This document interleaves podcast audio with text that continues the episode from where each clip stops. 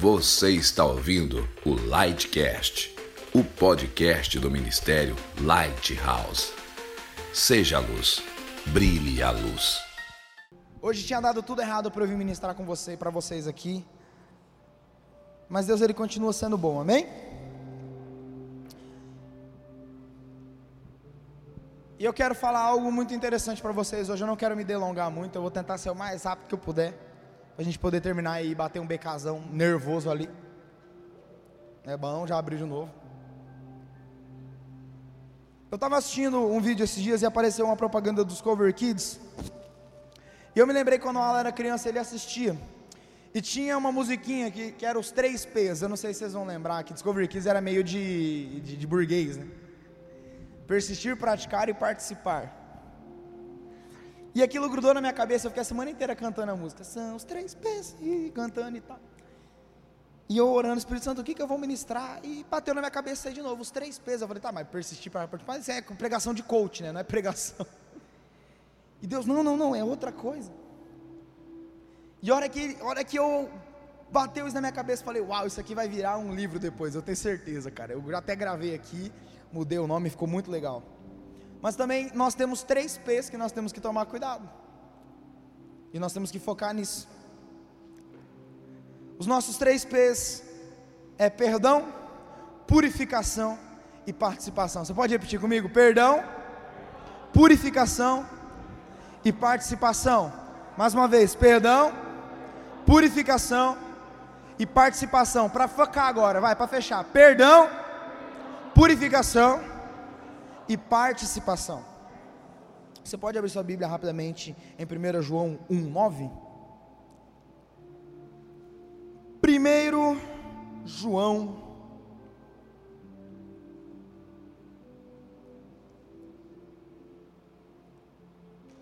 um nove.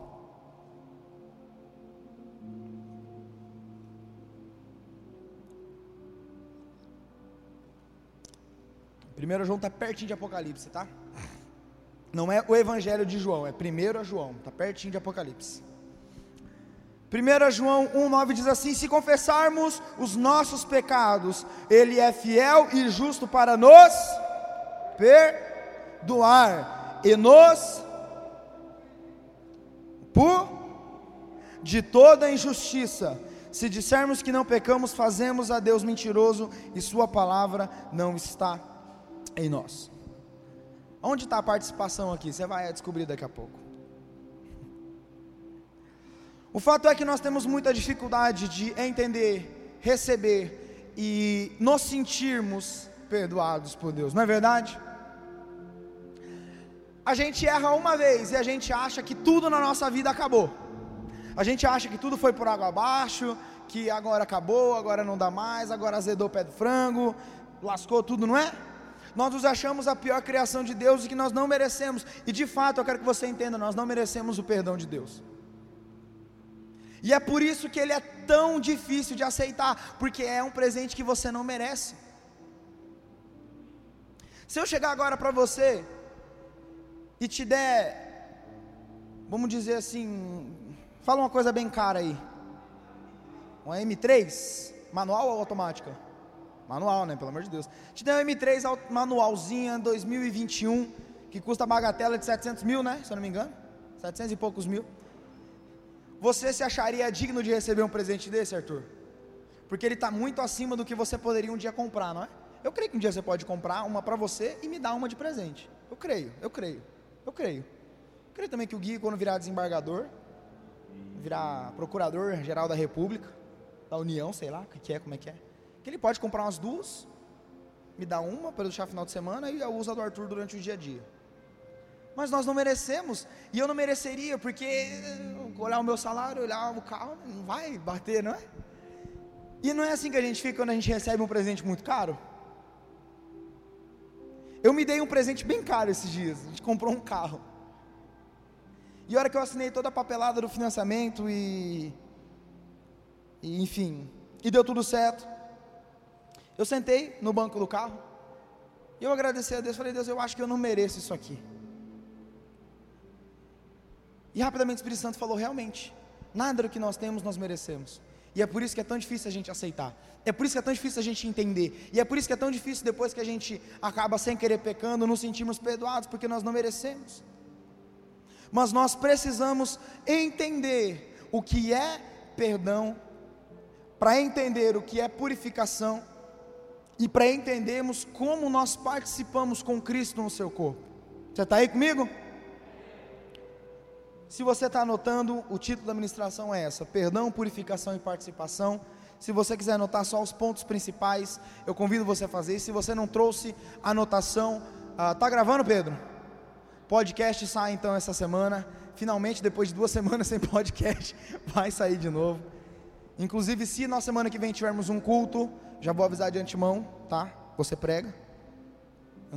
Eu estou sem ideia já do que eu vou pregar de antemão gastei tudo nessa pregação. Então, semana que vem Guidaré prega, tá? Eu só canto, toco. E nós vamos fazer um piseiro aqui, tá? Vamos tocar umas músicas muito loucas. E o Gui vai trazer uma palavra abençoada, amém? Perdão. Você sabe o que significa perdão, Letícia? Alguém sabe o que significa perdão?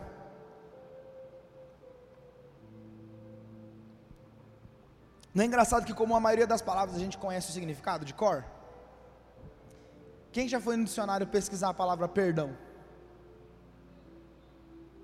Tira, Isaac, você não, você não sabe nem jogar ping vôlei ali, vai, vai no, no, no dicionário procurar perdão. Sabe nem, sabe nem, jogou aonde, fera? Sabe nem jogar, o cara é infiltrado. Pelo amor de Deus. Alguém além do Isaac já perguntou, foi pesquisar o que significa perdão de verdade? Aí você foi muito crente já, você foi muito crente. Não, não, não, não, foi muito crente. Muito, muito, muito. Foi muito, muito, evoluiu, transcendeu a espiritualidade agora.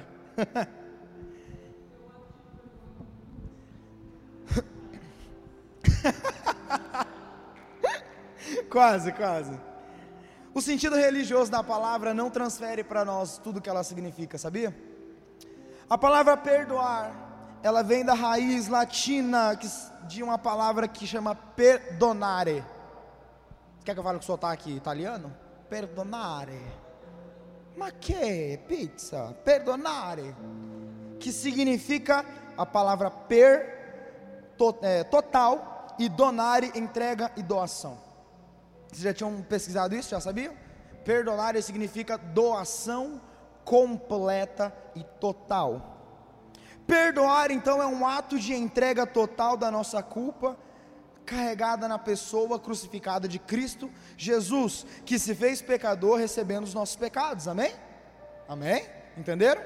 Perdoar é depositar, é entregar totalmente, voluntariamente, nas costas de Cristo, vamos assim dizer, sobre a cruz, cruz do Calvário, toda a nossa culpa e pecado, que ele levou sobre si de forma voluntária. Amém? Todos estão cientes disso? Todos sabem? 1 Pedro 2,24, abra lá rapidamente, hoje vocês vão trabalhar com a Bíblia comigo. 1 Pedro 2,24. 1 Pedro 2,24, se você não achou, eu vou ler para você que diz assim: Levando Ele mesmo em seu corpo os nossos pecados sobre o madeiro, para que, mortos para o, para o pecado, pudéssemos viver para a Sua justiça, e pelas Suas feridas nós fomos sarados. Então não tenha dúvida os nossos pecados foram depositados na cruz de Cristo. A figura de Cristo crucificado é a figura dos nossos pecados pendurados no madeiro. Amém? Todo mundo entendeu? Então, o perdão, o perdoar, quando Deus é, é, é, é, deposita em nós o seu perdão, significa que a nossa entrega dos nossos pecados e culpas sobre a cruz de Cristo foi aceita pelo único sacrifício que eliminou de vez a necessidade de sacrifício de animais. Porque antes pecava, pecava, pecava e sacrificava animais, porque somente o sangue inocente pode redimir o pecado de alguém que é culpado. E em Cristo não se achou pecado, ele se fez pecador. A Bíblia é muito clara, clara, ele se fez pecador. Ele se fez maldito pela cruz e recebeu em si os nossos pecados. Amém? Você entendeu? Quando nós somos perdoados, o nosso pecado que traria condenação e morte é colocado na cruz de Cristo, que sofreu de antemão as nossas condenações. Todo crime gera uma condenação, não é? Toda culpa gera uma condenação. Nós nascemos pecadores e as nossas culpas e os nossos pecados, eles foram já crucificados com Cristo. O perdão é o primeiro passo que nós damos para a participação no corpo de Cristo. Psicologicamente falando, e aqui eu entro na parte da Anne, que inclusive está quase formando e vai ser uma incrível psicóloga, a primeira leva de psicóloga da, do nosso ministério. O Gui também formou em Direito, primeiro advogado que nós temos. Já tem quase um engenheiro aqui, mas eu não, não trabalho, então. Mas o perdão, psicologicamente falando, é um processo onde a pessoa que está liberando esse perdão transforma sua mente, eliminando os sentimentos negativos que circula a pessoa que foi o alvo da ofensa. Quando nós perdoamos, todo sentimento negativo de ódio, de raiva, de rancor, de mágoa, de culpa, nós eliminamos os sentimentos, não a memória, em prol dessa pessoa. Não é assim? Quando alguém comete algo muito ruim com você, para você restabelecer o seu relacionamento com ela, você precisa eliminar na sua mente as coisas negativas que aquela atitude daquela pessoa trouxe para você. Eu, para restabelecer o meu convívio com a Jaque, com o Jorge, eu tive que tirar de tudo o que eu fiz de errado e pedir perdão e entregar todos os meus sentimentos negativos que talvez eu teria a Deus. Vocês conseguem entender o que eu estou falando? Quando alguém erra conosco, esse é o procedimento padrão. O procedimento espiritual é do mesmo jeito. Toda condenação, toda culpa, toda morte, todo castigo que seria sobre nós é eliminado na figura de Cristo Jesus, porque ele já se entregou na cruz do Calvário. É isso que é o perdão. O perdão, ele é algo que nós não vamos merecer e ninguém merece perdão. Psicologicamente falando, ninguém merece perdão. Nós perdoamos porque nós desejamos e não porque a pessoa merece. Ou você vai dizer, não sei se já viram aquele vídeo daquela mãe que ora pelo assassino do filho na delegacia olha no fundo dos olhos do cara e fala: Eu te perdoo e espero que você aceite Jesus e que você mude de vida. O que faz uma mãe que teve o seu filho assassinado olhar no fundo dos olhos de quem matou seu filho e dizer: Eu te perdoo e espero que você se dê bem na vida? Apenas a imagem e semelhança daquilo que Jesus fez por nós. Jesus olhou no fundo dos nossos olhos e diz: Eu me entrego por você. Você não precisa passar pela cruz, você não precisa passar pelo sofrimento, você não precisa passar pela morte. Eu abro um caminho para que você chegue ao Pai e que você receba de graça, sem merecimento, o perdão que Deus tem para você. Quando você colocar isso dentro da sua cabeça, você para de querer merecer o perdão de Deus e você começa a aproveitar o perdão de Deus. Mas não é para ficar tomando isso como pretexto para ficar pecando, que nem o apóstolo Paulo diz, né? Então a gente vai ficar pecando para a graça de Deus superabundar? De maneira nenhuma. Porque aquele que é nova criatura já foi transformado, as coisas velhas se passaram, eis que tudo se fez novo. Amém? Vamos viver o perdão de Cristo num pecado de acidente. E o perdão, entenda algo, ele não provoca o esquecimento automático da dor. Mas com o tempo verdadeiro, o perdão faz com que nós é, nos esquecemos dos erros que foram cometidos, desde que não sejam cometidos repetidamente, tá? Entendam algo. Quando você perdoa alguém, a dor do perdão, ela não passa automaticamente. Às vezes ainda dói. Mas o perdão, para ele ser verdadeiro e completo na sua vida, você precisa entender que você não pode cometer a mesma coisa várias vezes. Rapidamente eu vou ler para vocês Hebreus 8, 12. Hebreus 8,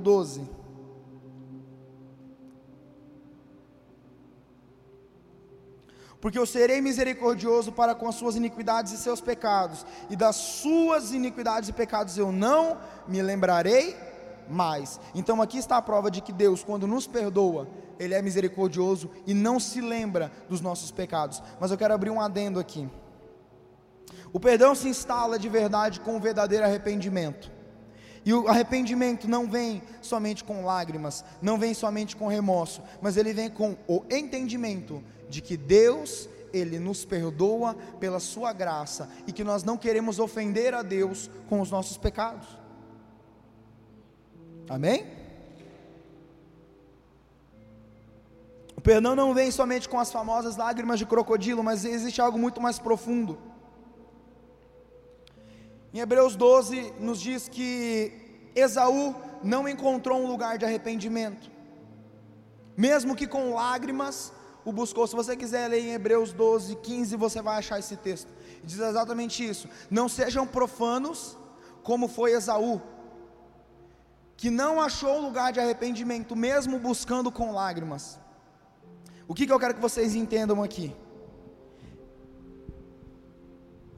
Choro não é garantia de arrependimento, mas a mudança do pensamento o é. Você sabe por quê? Quando Esaú pega, é, tem sua benção roubada, e Jacó é a benção, todo mundo conhece a história, né? Jacó e Esaú, todo mundo conhece? Todo mundo conhece? Pode continuar? Quando toda esse, essa história a, acontece, qual é a primeira coisa que Esaú fala depois? Uma hora o meu pai vai morrer, e quando meu pai morrer, eu vou matar o meu irmão. Isso é pensamento de quem se arrependeu? Então, por isso que não foi encontrado um lugar de arrependimento no coração de Esaú, porque logo depois que ele chora amargamente diante do seu pai, ele não chora porque ele ofendeu o seu pai vendendo a sua primogenitura, abrindo mão da coisa mais importante que ele poderia ter. Ele não chora porque ele ofendeu o seu pai, ele chora porque ele não vai receber a benção porque a primogenitura era o direito do primogênito receber 90% da herança. Era dividido entre 10 partes e nove partes era dada para o primeiro filho. Então quem herdou a maioria foi Jacó, não foi Esaú. Então o choro de Esaú não foi pelo arrependimento, foi pela dor da perda. E dor de perda não é arrependimento. Sabe quando Esaú foi perdoado? Quando ele reencontra seu irmão, abraça ele, chora junto com ele e não mata o seu irmão. Nesse momento foi encontrado um lugar de arrependimento. Então esse estado ele é transitório. Amém? O arrependimento ele pode chegar na sua vida nessa noite, se você buscar de coração. Amém? Amém? Vocês entenderam então que perdão é o ato de entregar os nossos pecados na cruz de Cristo? Entenderam? Posso prosseguir? Purificação. Ai, ai, ai. Aqui o calo começa a apertar. Eu vou querer mais um pouquinho de água, obrigado. Tá doendo de novo.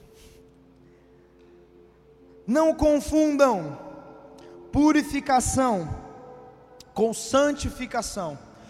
Nem tudo o que está santo está puro, e nem tudo o que está puro está santo. Santidade e pureza são coisas totalmente diferentes. Alguém sabe me dizer a, a, a diferença entre as duas?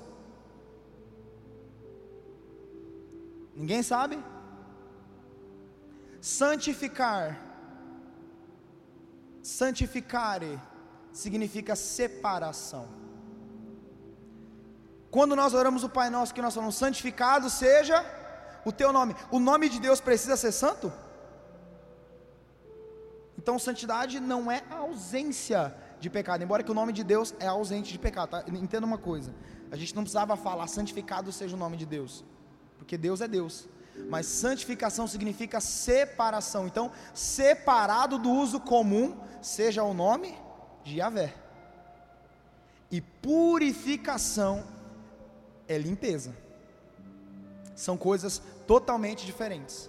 Santidade ao Senhor é separação ao Senhor, é você parar de viver para o pecado, é você parar de viver para o mundo, é parar de fazer as coisas que você fazia, é parar de fazer as, a, a, as imoralidades que você praticava. Isso aí é separação ao Senhor, é viver unicamente, exclusivamente para Deus. Purificação é, aliás, eu, eu falei parar de ver as porcarias, não, vamos lá. Se você se separa para Deus e diz, hoje eu aceito Jesus e hoje eu vivo só para Cristo, você está santificado.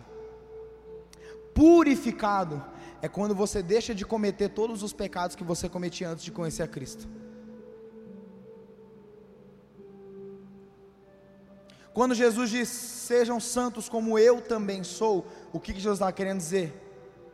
Santidade não é algo inalcançável. Jesus vivia, pensava, respirava, tudo o que Jesus fazia era a respeito do Pai.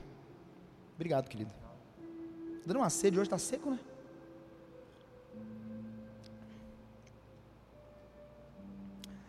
Purificação não é somente limpar, mas é um estágio a mais do que a limpeza. Por que, que aquele aparelhinho que a gente toma água em casa chama purificador de água e não limpador de água? Vocês já pararam para pensar? Já foram pensar? Por que, que não é limpador de água? Porque é purificador? Porque tem coisa que às vezes nem limpa resolve. Não basta você estar limpo do pecado, não basta você estar limpinho, você precisa estar puro. Puro é algo que não possui nenhuma impureza, não possui nenhuma maldade, não possui nada que tire o nível de pureza dentro de si. Tem coisas que somente uma limpeza não resolve. Quando você limpa o sofá e às vezes você dá uma limpada meio, meio por cima, você bate assim, não sobe aquela poeirona, porque você não limpou direito, você precisa purificar. O pecado é uma coisa que não existe limpeza, existe purificação. Porque quando você purifica a água, ela se torna própria para o consumo. E você toma ela, ela te faz bem. Se você não purificar algo, aquilo quando você ingerir vai fazer mal para você, não vai? O pecado é a mesma coisa. Quando você deixa que o pecado se instale na sua vida e você não purifica o teu espírito, aquilo começa a te corroer de dentro para fora. E a Bíblia é muito clara quando ela fala que a boca fala do que? O coração está cheio. Você quer saber se você é puro? Qual é o nível da conversa que você anda tendo? E eu não estou falando de religiosidade. Não tem problema nenhum você brincar de vez em quando. Mas qual é o nível de papo que você anda tendo? pureza. Purificar é se livrar de algo potencialmente mortal, que é o pecado. A purificação é a segunda parte para nós alcançarmos a participação.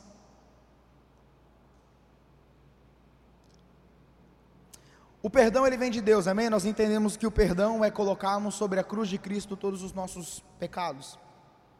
Mas a purificação, ela precisa de uma decisão de conduta diária, que nós nos decidimos todos os dias alterar a nossa conduta e estarmos purificados perante Cristo.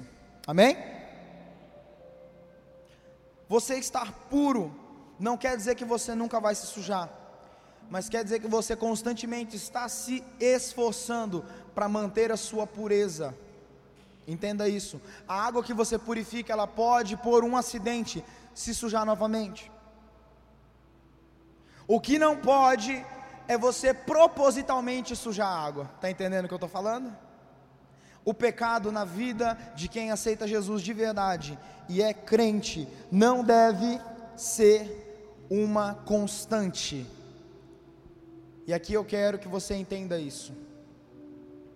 O pecado ele tem que ser um acidente na sua vida, ele não tem que ser uma decisão.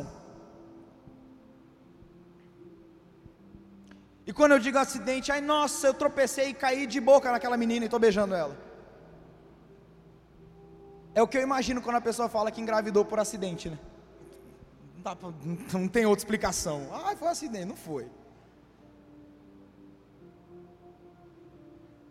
O pecado, quando é buscado, ele se torna uma. Como que eu posso dizer? se torna uma constante na sua vida. E o pecado ele tem que ser um acidente. Sabe quando você está andando na sua casa e você vai dar uma topada na quina e você grita ponte que partiu. Você acha que eu ia gritar, né? Isso é um acidente. Agora quando você chega para um amigo seu, e aí seu filho dá. Isso foi um acidente? Não xinguei você não, tá? Fica tranquilo. Por quê? Porque você fez uma escolha. E a sua escolha foi o pecado, não foi a pureza. A escolha que você fez, ela foi o pecado. Não existe, ah, pastor, eu fiquei aquela menina por acidente. Não existe isso aí. Mentira. Você não tropeçou e caiu de boca na guria, não, beijando ela. Mentira, mentira. Mentira, Caio, mentira. Mentira, mentira. Isso é safadeza. É safadeza, Caio. Isso aí é pecado. Você sabe o que é. É, é, é, não, não, tropecei e caí beijando a guria, olha que coisa. Tropecei e caí com a mão na bunda da guria assim, ó. Tchu. É, com certeza, deve ser assim. Com certeza. Aí o diabo está bem assim ó, lá no inferno. Só comemorando.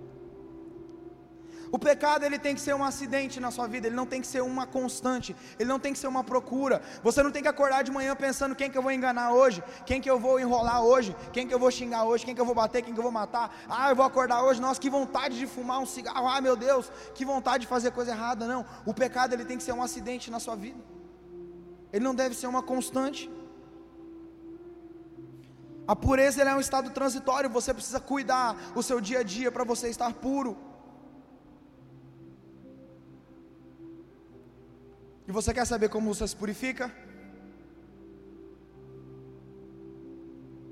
Malaquias 3, 2 diz que o Senhor, como alguém que refina o ouro com fogo, purificará os nossos pecados. O fogo de Deus, que é o Espírito Santo, é o agente purificador que é depositado em nós todos os dias para nos purificar do pecado. Você pode aplaudir o Senhor por isso? Você pode ficar feliz, porque você tem a possibilidade de receber o perdão de Deus.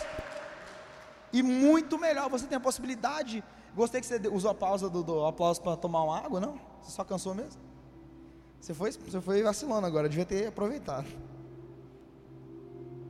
Por isso que eu não gosto de ficar pregando, eu, tô, eu começo a viajar assim as coisas. Acho que eu estou começando a ficar meio tonto. Quando nós entendemos que a pureza, ela vem através do fogo do Espírito Santo, nós entendemos que nós precisamos buscar a convivência com o Espírito Santo todos os dias.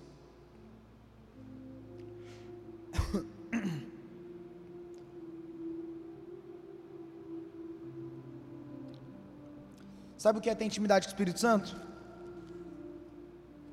É você olhar para aquela foto que você vai postar na internet e você pensar: hum,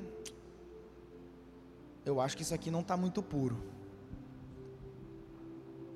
É você olhar para aquela postagem que você ia fazer e você fala, hum.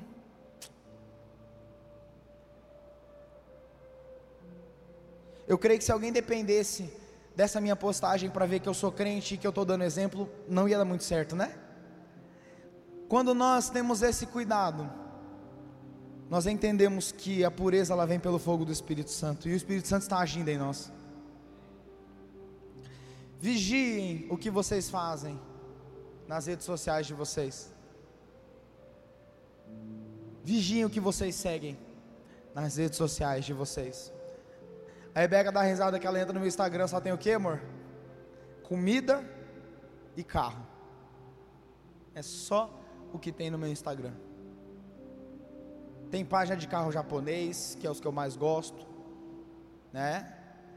Eclipsezinho, 350Z, R34, GTR, né? Só as coisas que eu gosto. Eu gosto de ficar vendo carro, gosto de ficar vendo receita. Só tem no meu Instagram, e tem LOL também. Tem League of Legends, infelizmente esse vício eu não consegui me libertar ainda. Eu tô, tô preso nesse vício ainda. Preciso me libertar disso aí. Tem League of Legends, tem carro e tem comida no meu Instagram. O que anda acontecendo no feed do seu Instagram?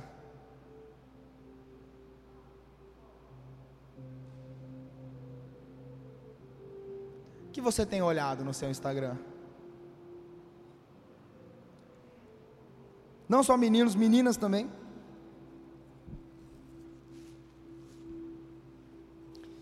Será que se a gente abrir o seu Instagram aqui no Data Show e rolar no seu feed, a gente vai poder rolar ele inteiro sem nenhuma preocupação? Onde está a pureza no teu Instagram? Não é só na sua vida pessoal. Você tem que ter pureza nas suas redes sociais. Meninas, como está o feed de vocês? Você anda postando foto assim? Não é não? Como tá? Estou dizendo que é pecado você estar tá na praia. Aí tem os meninos que fazem aquele assim, né? Ai, tô até cãibra agora, velho. Nossa. Uma vez ou outra você postar uma foto na praia, tá bonito o negócio, mas tem gente que posta todo dia. Stories. New post. Pelo amor de Deus. Cadê a pureza no teu Instagram, filha? Pelo amor de Deus. Quando tem menina que posta muita foto assim, eu fico imaginando que é um açougue. Que ela está pendurada assim, mostrando as coisas, e os, os guri ficam só olhando assim. Desculpa, é isso que você é, você é uma mercadoria, você é um objeto. Ninguém vai querer alguma coisa com você séria enquanto você não se tratar com o devido respeito e a pureza que Deus espera de você. Meninos, ninguém vai tratar vocês a sério enquanto vocês ficarem no seu Instagram tendo inúmeras mulheres de biquíni dançando músicas do TikTok sensualmente. Pureza. Pureza. Santidade, separe o seu Instagram ao Senhor, pureza. Não precisa ficar postando só coisa de crente, não, pelo amor de Deus, isso é chato. Mas seja puro, Vai postar um troço, posta um troço interessante. Você gosta de jogo, posta coisa de jogo interessante. Seja santo, seja puro, mas vigie o que você anda fazendo na sua rede social. Amém? Vocês estão aí?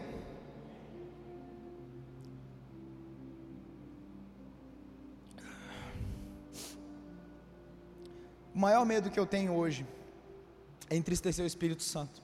E não porque eu tenho medo de ir para o inferno mas é porque eu não consigo mais imaginar a minha vida sem caminhar com o Espírito Santo. Tudo que eu tenho hoje, eu tenho graças ao Senhor.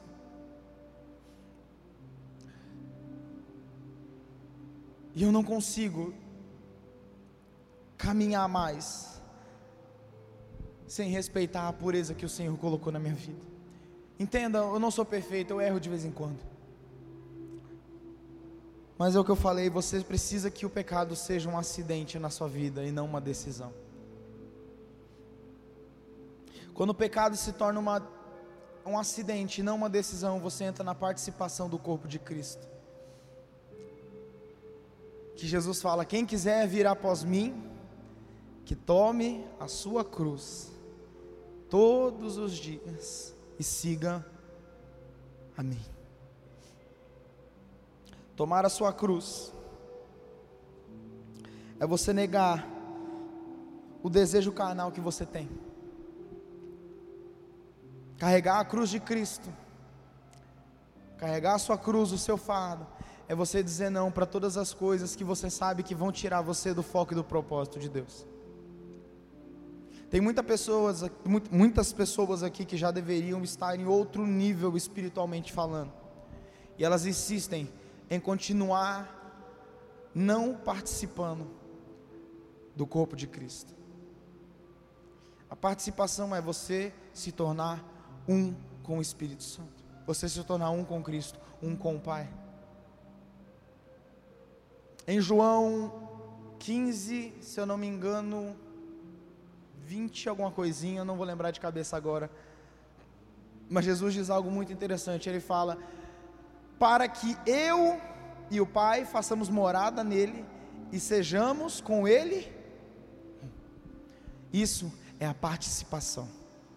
Eu não lembro exatamente onde está escrito, tá, gente? Eu chutei, porque eu acho que está entre o 14 e o 16, eu chuto que está no 15.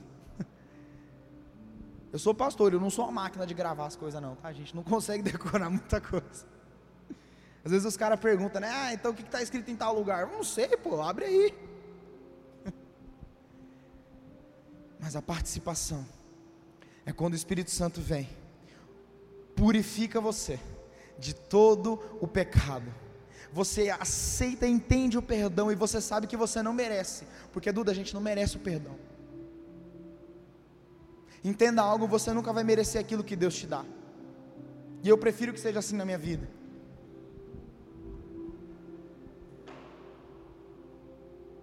Eu conversei com a Rebeca esses dias, tudo que a gente ganhou de presente de casamento, a gente não merecia. E eu toda vez que eu vou agradecer a Deus, eu falo, Senhor, eu já tenho mais do que eu preciso. E aí vem uma pessoa e me dá outra coisa. A gente ganhou um funil da Tupperware. Vocês acreditam que existe isso? Mano, um funil. Deve custar 600 reais, certeza, da Tupperware. É Tupperware, velho. Quando eu parei de orar, pede, ah, me dá, me dá, me dá, Jesus. Quando eu comecei a agradecer e participar do sofrimento de Cristo, as coisas começaram a acontecer. O pecado hoje se tornou um acidente na minha vida. Eu às vezes tomo uma fechada no trânsito, dou uma xingada, não vou mentir, eu não sou perfeito. Hoje o Alan, a Rebeca sabe que eu sou muito mais calmo no trânsito, mas ainda assim eu sou meio irritado. Me estressa, mano. Eu tenho que vigiar jogando LOL, é pior ainda, velho. É cada boçal jogando que me dá até raiva. Mas Deus está agindo na minha vida. Toda vez que eu entro na, na, no jogo, eu já muto todo mundo. Já, sabe? Você vê que são as pequenas coisas que tiram a gente do foco, não é coisa grande. A gente pensa, ah, eu não vou para festa, não vou para balada, eu não bebo, eu não fumo, eu não uso droga. Mas, cara, é coisas pequenas que começam a virar pedra de tropeço. Uma avalanche, para ela se tornar avalanche, ela só precisa de uma pedrinha, não precisa de muita coisa. Eu gostaria que você ficasse de pé.